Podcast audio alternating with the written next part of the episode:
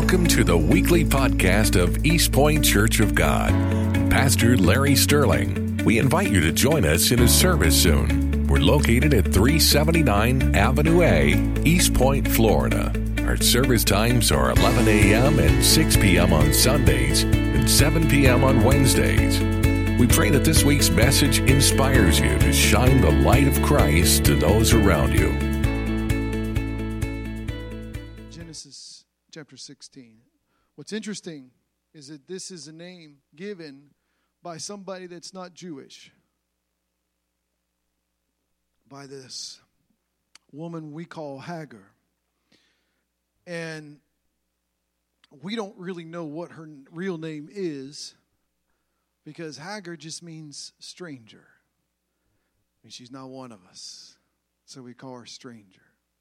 It's an interesting, interesting story when you understand it from that perspective. Genesis chapter 16. And we're going to pick up in the middle of this story. And then I'll go back and tell you the whole thing in a moment. Genesis chapter 16, verse 7. When you find it, stand with me for the reading of the word. Genesis 16, verse 7. Now the angel of the Lord found her by a spring of water in the wilderness by the spring on the way to Shur. And he said, Hagar, Sarai's maid, where have you come from and where are you going? She said, I am fleeing from the presence of my mistress, Sarai. The angel of the Lord said to her, Return to your mistress and submit uh, yourself under her hand. Then the angel of the Lord said to her, I will multiply your descendants exceedingly so that they shall not be counted multitude for multitude.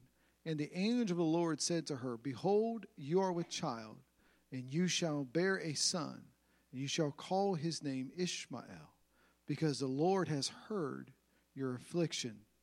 And he shall be a wild man, and his hand shall be against every man, and every man's hand against him. And he shall dwell in the presence of all of his brethren. Then she called the name of the Lord who spoke to her, You are the God who sees, or in Hebrew, El Roi. For she said, Have I also have I also here seen him who sees me? Therefore the well is called Beer Lahai Roi. Observe it, eh, it is between Kadesh and Bered. So Hagar bore Abram a son, and Abram named his son who, whom Hagar bore Ishmael. And Abram was 86 years old when Hagar bore Ishmael to Abram. Let's pray.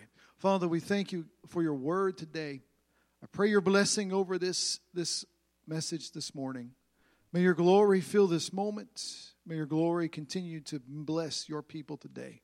God, over the next couple of minutes here, I pray that you would fill my mouth with your words, that we may hear, thus says the word of the Lord. Jesus, you are welcome in this room. And Lord, we ask that your blessings fill us today. In Jesus' name we pray. Amen. Amen. You may be seated. Hagar means stranger. Where is she from? If you go back in your Bibles and look at the beginning of the chapter, the Bible says, Now Sarai, Abram's wife, had borne him no children, and she had an Egyptian maidservant whose name was Hagar. That's what they called her Hagar, stranger. She had an Egyptian maidservant. This is interesting because what we know in Genesis chapter 15, in Genesis 15, God has is speaking with Abram and giving him this, this understanding of what's going to take place in the future and telling him about the story and God's covenant with Abraham. You can read this from uh, in, in, in, it's a, in your own time, but there's a verse 12 gets into more of it. And It says, When the sun was going down, a deep sleep fell on Abram, and behold, horror and great darkness fell upon him. Then he said to Abram, Know certainty that your descendants will be strangers in a land that is not theirs, and will serve them, and they will afflict them for 400 years. Now, you wake up from that nightmare, and somebody in your house is from there, and they call her stranger. Now, I don't have time to fully develop all that, but there is the reality. Sometimes in life, when we are facing something in a, in a significant way, we kind of zero our, our issue on a particular person rather than giving it to God. Sometimes we identify our trouble on somebody else. And here Hagar is now this, this victim of, of, of this uh, misunderstanding of what God was trying to tell Abram. God was warning Abram what is coming in the future. But what you will see if you study this completely out and parallel it with Exodus, what we find is that there is a there is a time where God is is, is showing a, a literally an exodus of Hagar on her own where she was in this house. She was in Abram's care. She was called a stranger. She was a servant to these people. And then she was just thrown away as if she was worthless or had no use or had no, no uh, help for them. And as as the situation progressed, Sarai heard heard the story of what was going on apparently, and so there's this conflict between Sarai and Hagar, especially when she conceives, and she Sarai her, she cannot. You see, we get bitter when somebody is not when somebody else is getting their blessing and you're waiting on yours when somebody else receives their miracle, sometimes if we get impatient, and what we got to realize is that God's timing is perfect timing. God's plan is perfect plan. And there is not always the answer that we thought it. You know, I, many times I kind of think I'm a microwave generation kid, meaning that I want my blessing yesterday. I want it already here. But God has a way of developing us and forming us and delivering us and healing us and taking our issues and allowing them to do a work for through us with God. The Bible tells us that, that here we are in the middle of a situation, in the middle of a, of a storm, so to speak, in this literal woman's life called Hagar, who is stranger. And see that she was not included. She was cast out. She was thrown away. What is God going to do? Now, here, here's the problem for us. You and I, we're not included either. In fact, we could all be called Hagar. We could all be called uh, Gentiles, so to speak. We all could be called the stranger. Why? None of us that I'm aware of are Jewish.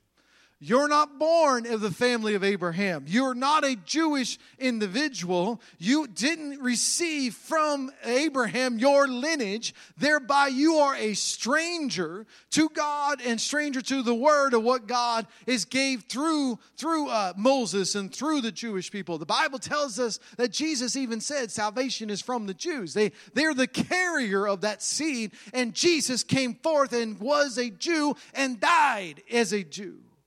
So all this, all this we understand is we are separate.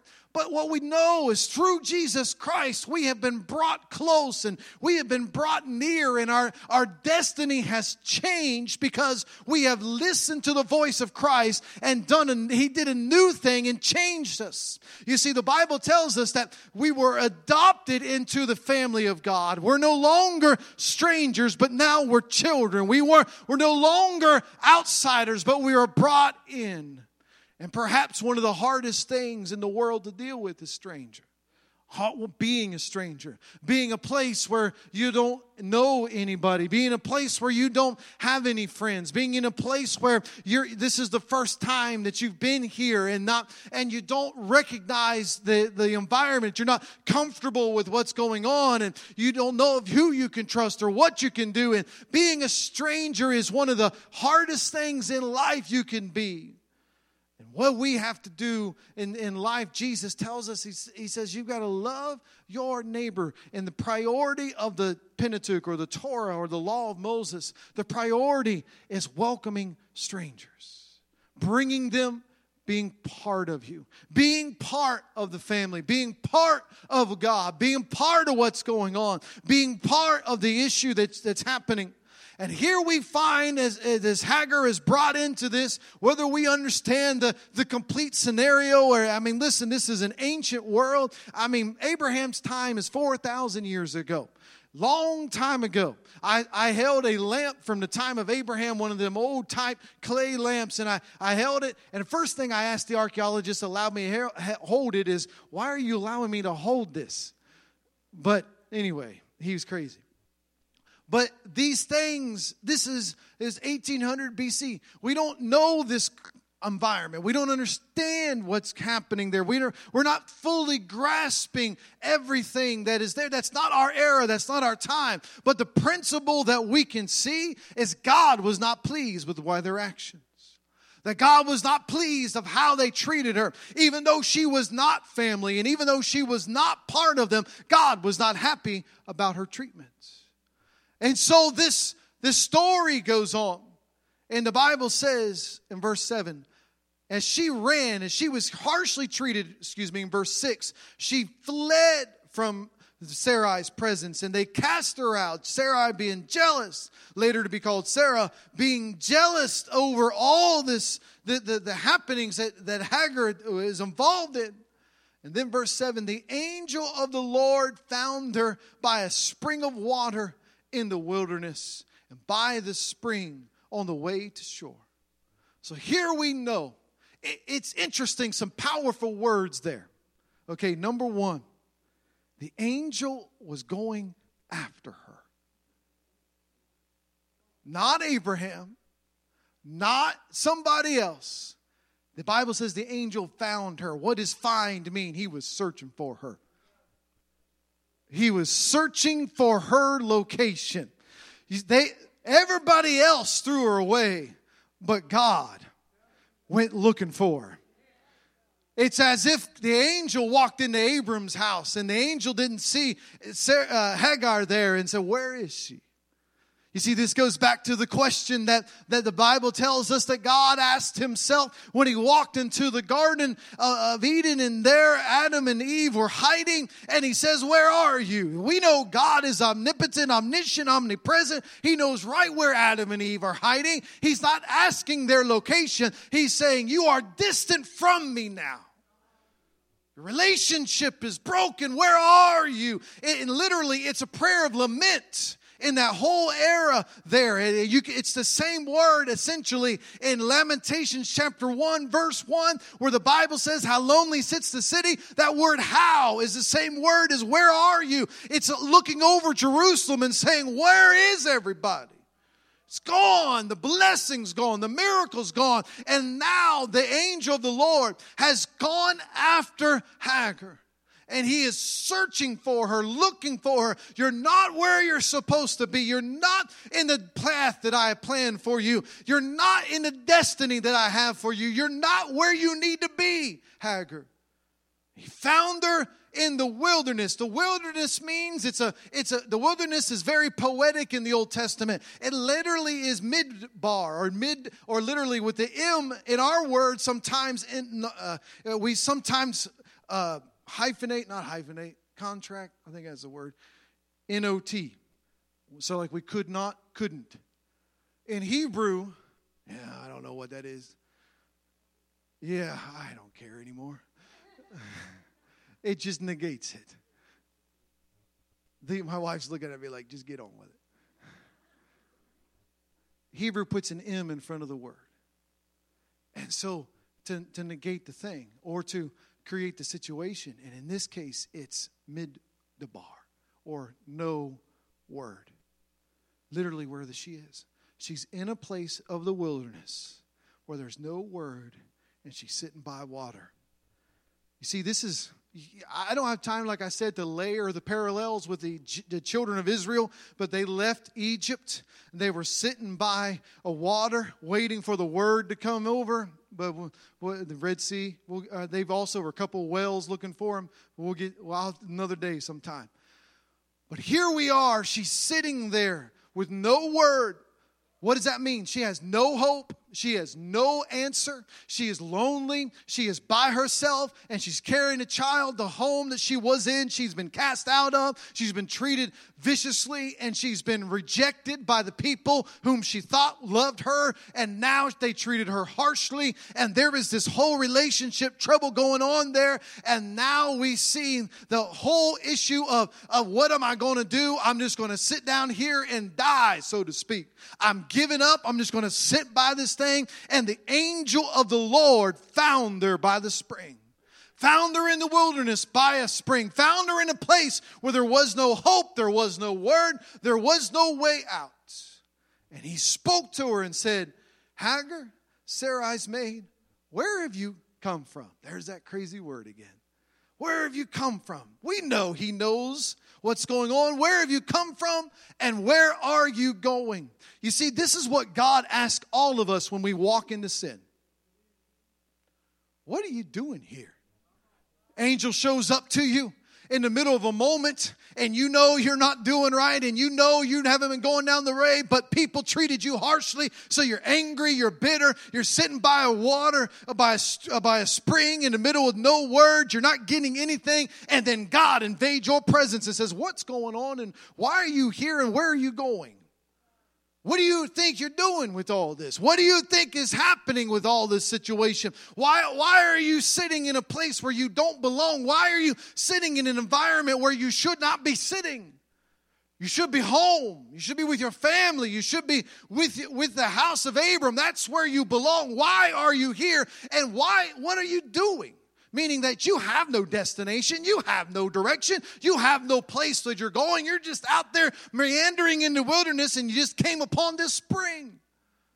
And this is what sin does to you. We, we get at lost in sin and we start meandering around, going from place to place, looking for, they just, and all, we just found this spring here, so we're just going to sit here for a while. I found a little blessing, so I sit here for a while. Let me take it to practicality here. We find that relationship with that person and we just sit there for a while. Friend, whatever. People that you shouldn't be with. Springs that you shouldn't be involved with. This isn't where you need to be. And the longer you hang out with them, the further away you'll be from where you need to be. The further away you'll be from what God is doing. And so she tells him, she says, Listen, she tells the angel, she just answers him. I am fleeing, verse 8 says, from the presence of my mistress Sarah. I, I am fleeing from her. She has treated me harshly. I'm running away. I don't want to be around, I don't want to be someplace where I'm not wanted. I mean, we, we, we would not dis, discourage this idea. In fact, we do this a lot. This isn't something that we would look at, but the angel said to her, Listen, this isn't your path. This isn't your destiny. This isn't what I'm planning for you. The angel of the Lord said to her, Return to your mistress and submit yourself under her hand. Then the angel of the Lord said to her, I will multiply your descendants exceedingly. It's not until she had, she recognized where she is. It's not until she's willing to go back that the promise of blessing returns. You see, sometimes we try to escape the trial, we try to escape the storm, we try to escape the struggle, we try to escape what God has literally led us into and then we run from it like the disciples were fleeing on, from the storm. We're upset that Jesus is asleep in the boat. We're, we're trying to figure out what God is doing and we, we have no idea what's happening. And God says, if you go to the place you know you're supposed to be, if you go back to the place where your destiny lies, if you go back to the place where your blessing is, there is where you're going to be multiplied. There is where your blessing is going to be. There is where your deliverance is going to be. Well, God, it's painful. I know it's painful, but what I'm going to do out of that pain is going to multiply you and bless you and deliver you and show the whole world that I can do anything I want to do. You see, when you recognize that the pain is trying to, trying to force you into a hole or trying to force you down a path that you don't want to go, listen, you need to rebuke it in the name of Jesus and stand there and say, I've been with the Lord. I know what He's doing. I don't have an answer for this right now, but I know in whom I believe and I will not back down. I will not run away. I'm going to go back because my blessing is there. My blessing is right where that pain is. My, my blessing is right there. Yes, they may treated me harshly, but my miracle is waiting on me. And the Bible says, as he promised her, so that he not, shall not be counted with the multitude. Meaning he's just not going to dissolve into everybody else. He's going to be unique. He's going to be his own person. And the angel of the Lord said to her, verse 11, it goes on, Behold, you're with child, and you shall bear a son. You shall call his name Ishmael, because the Lord has heard your affliction. God heard about it. He's with you. A son of God. This is the essence of going on.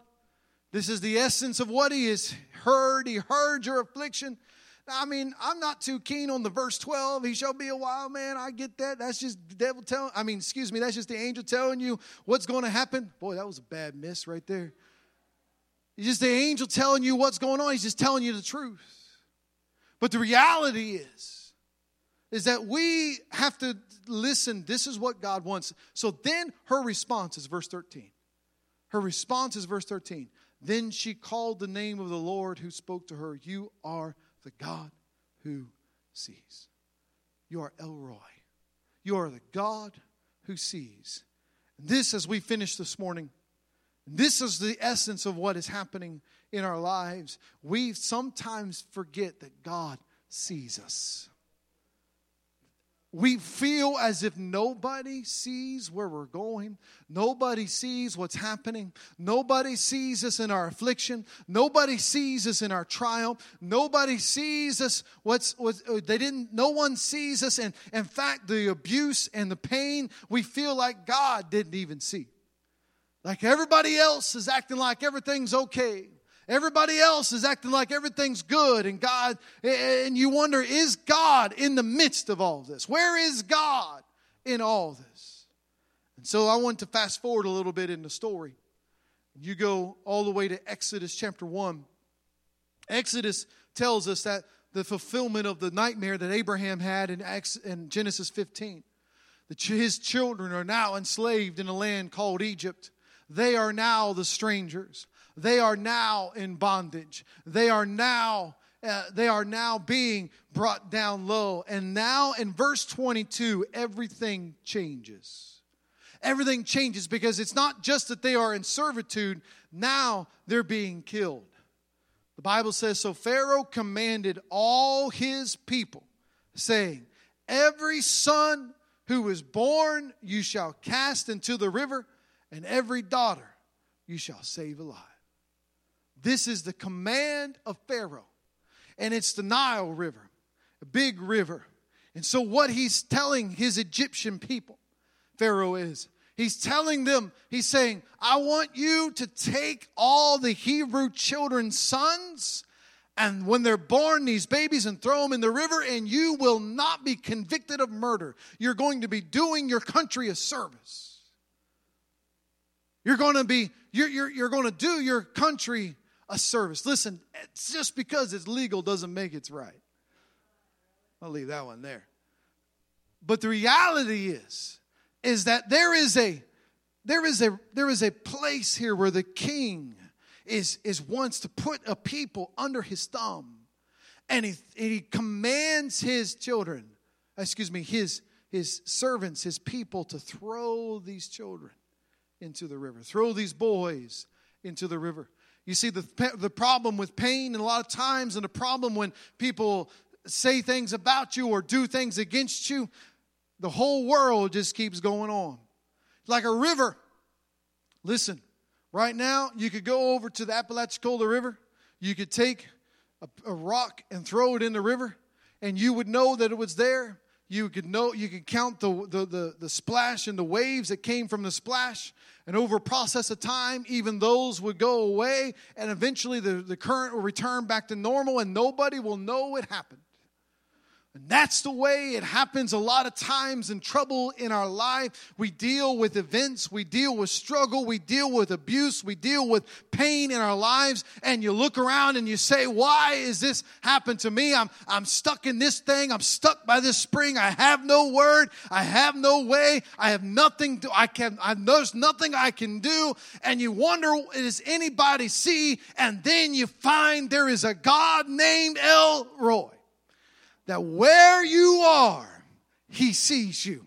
He saw you in the midst of your storm. He saw you in the midst of your trouble. He saw what they did to you. He saw the abuse. He saw the pain. He saw the affliction. He saw the persecution, and it did not go unnoticed.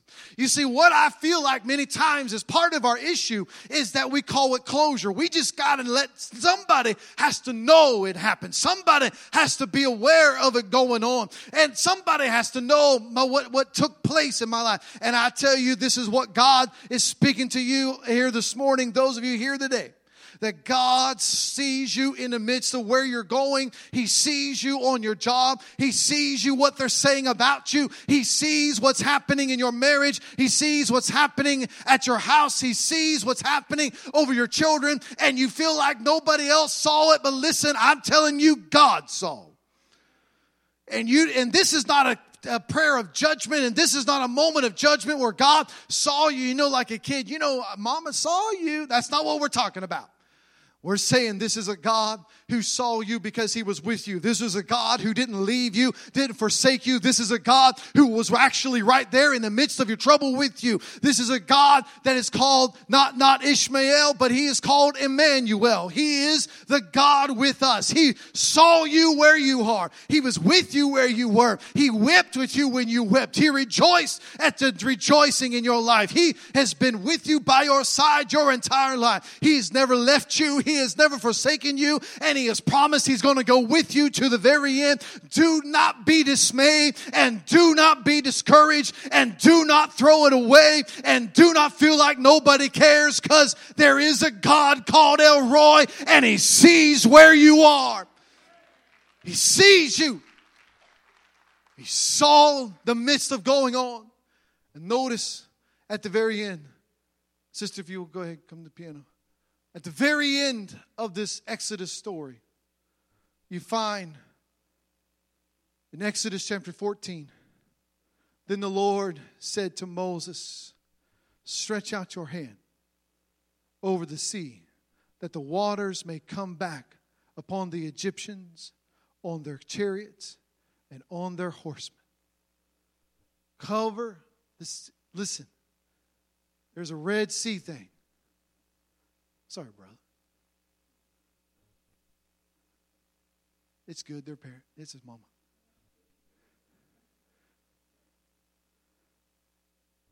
Pastors can make mistakes too.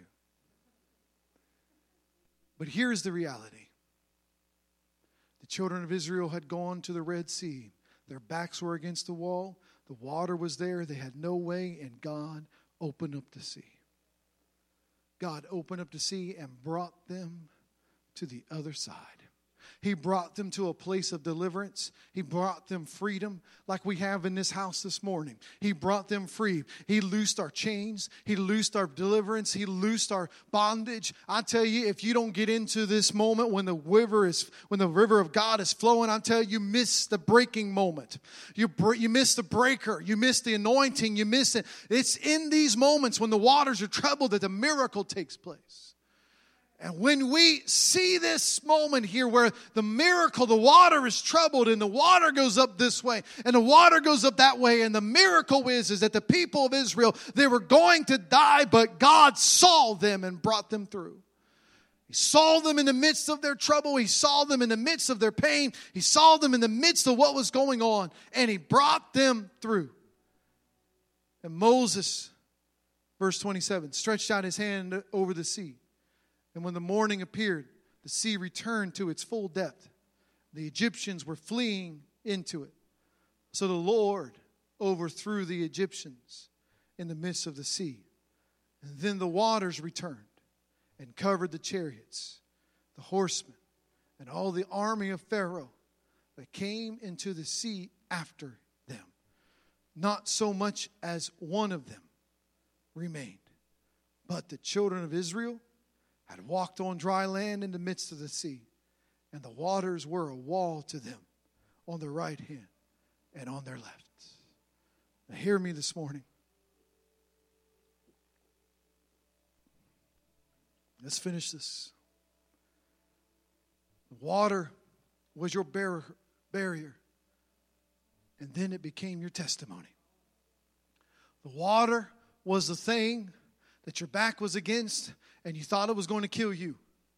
And then God turned it, and you walked right through. But then, that same water that was a wall to you to allow you access to dry land is the same thing that God is going to use to take down your enemies. Oh, hold on. I ain't finished yet.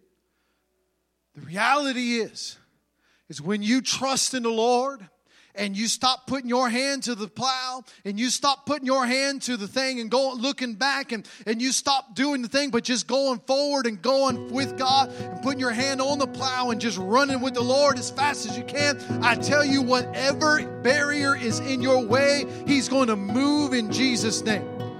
But that same barrier will then turn and be your enemy's downfall. Why? Because he's El Roi. He is the God who sees you. He is the God who sees where you are. Let's finish this. He is the God who saw the children being thrown into the river. He was the God who saw the abuse. He was the God who saw them throwing them in there and say, treating them like trash and trying to throw the, an entire nation and destroy them. He saw the abuse. He saw the pain. He saw the murderous heart of Pharaoh. And so, you know what God did? He said, Don't put your hand to it. Don't try to return it on your own. Let me have control and watch what I'll do. And he took, mm, he took Pharaoh and he put him in the water. And all of his army and all of his chariots and all of his strength and all of his might, all of those things that was used against his people. And he says, This is what I'm going to do to you, Pharaoh. I'm going to drown you in the same water that your enemy tried to kill you with. Now listen to me. This this this has to happen here. You see, the children didn't go to the Red Sea so that God could show them uh, that they could deliver them. The children went to the Red Sea because Pharaoh had an appointment with God that he was going to meet them on that day. And God brought his people to a place and they say, God, where are you? And God says, I'm right here and you're about ready to praise me in a way you've never praised me before. I'm going to bring you out of something that you've never been brought out before. I'm going to put a new song in your spirit, in your life. And Miriam began to dance like she's never danced before. Your pain is not coming at you for you, it's so the devil can be made a spectacle over you in your life. He was, mm, you got to receive that. He brought the children to the water so they could watch their persecutor die. It's kind of vicious but it's the justice of God. It's the hand of God. It's the mercy of God that brought them through. And now He's going to bring them on to the promised land. Thank you for listening to the weekly podcast of East Point Church of God and Pastor Larry Sterling. The Lord bless you and keep you. The Lord make his face shine upon you and be gracious to you. The Lord lift up his countenance upon you and give you peace.